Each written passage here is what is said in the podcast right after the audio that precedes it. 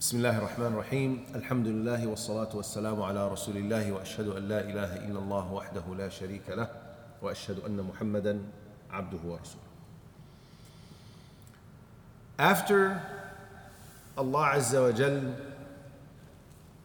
spoke about in the introductory verses of Surah Al-Ghashiyah which was mentioned in the first session spoke about things that will happen in the uh, hereafter.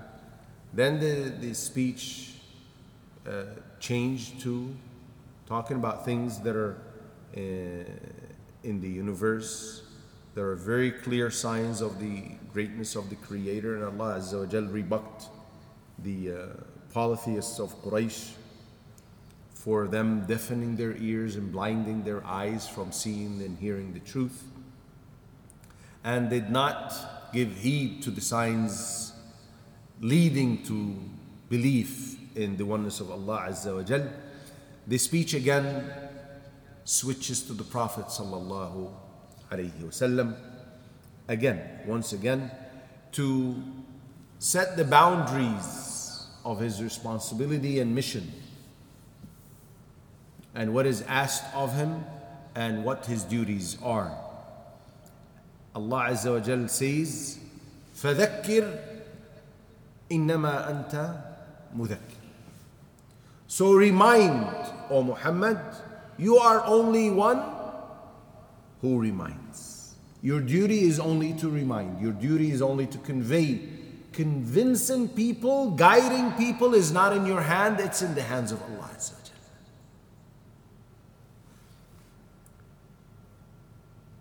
You see, the Prophet ﷺ used to be very soft hearted and he wanted everybody to believe. So Allah Azza wa Jal is removing this burden of worrying about everybody accepting the, the message and telling him, Your only mission is to remind, is to convey. لست عليهم بمسيطر Again, addressing him alayhi salatu wasalam, you are not over them a controller, meaning you do not dictate to them what to believe and what to not to believe, what to do and what not to do. You don't have control over that. You have no authority. Your mission is limited, restricted to conveying the message of Allah Azza wa Jal. Your mission is strictly distinguishing what's right and what's wrong, the truth from falsehood. And the results are with Allah Azza wa Jal. And this makes it easy for those who call to the path of Allah. The da'iyah, who sees a lot of rejection, who sees no effect, no fruits of his work. Well, that's not your responsibility. That's not part of your task. Convincing people is not your responsibility. Your responsibility is to sta- establish evidence, to convey. Say, oh people, this is the truth and this is falsehood, this is correct and this is wrong, this is right and this is false. But don't overburden yourself when you don't see anyone responding or accepting the truth. This is a direct message to Muhammad in the speech, and it's also to the Muslim nation after him. You see, it's very depressing when one strives so hard and works day and night and then sees no effect. Allah Azza wa is saying, you only have to remind, you have no control. إلا من تولى وكفر فيعذبه الله العذاب الأكبر. Whoever except for he who turns away from the truth and disbelieves, then Allah will punish him with the greatest punishment. Meaning, O Muhammad, sallallahu continue to remind, continue to do your, your mission, continue to fulfill your task, and don't worry about those who deny and reject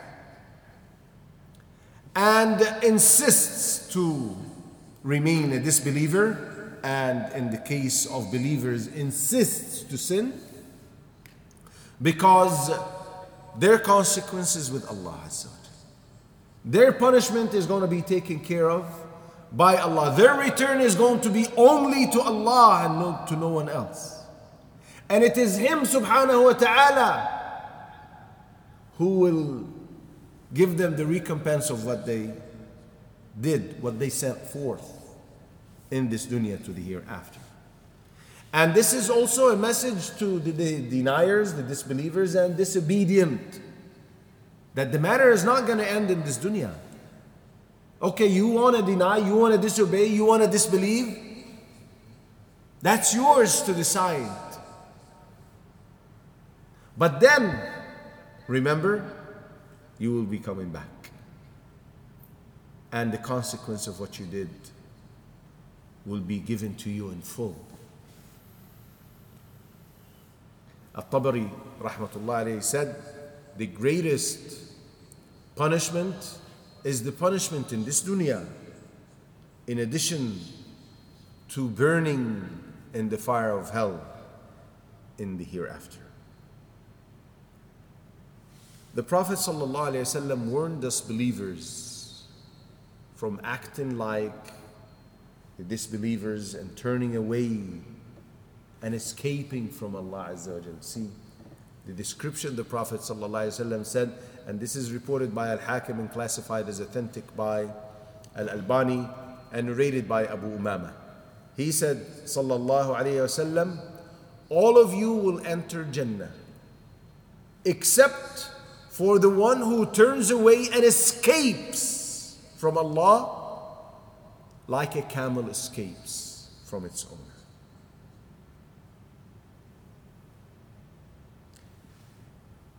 Can you imagine someone running away from Allah so fast and so far? What would be the consequence of this? This turning away and running away from Allah is referring to someone who is disobedient and turning away from the truth, turning away from the commandments of Allah Azza wa indulging in all prohibitions and all that displeases displeases Allah Azza wa. How can a believer accept and be content with a situation like this? Not be scared to die upon this situation in this state.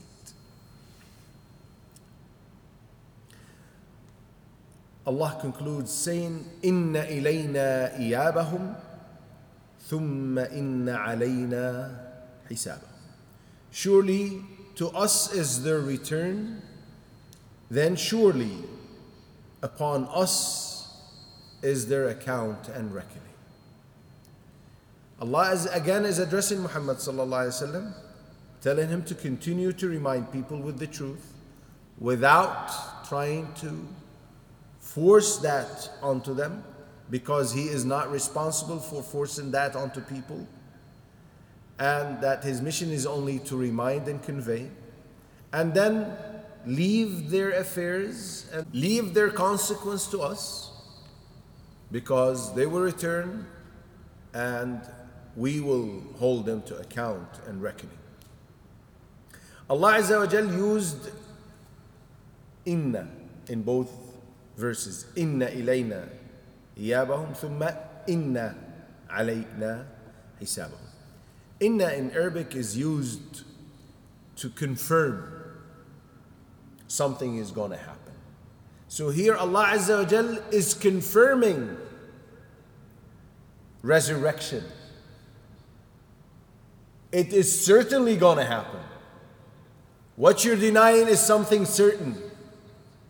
And it also entails a threat and a warning for those who deny resurrection and refuse the message of Muhammad sallallahu alayhi wasallam.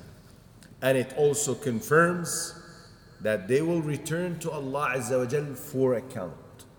So it's not just merely resurrection and there is nothing going to happen after being resurrected.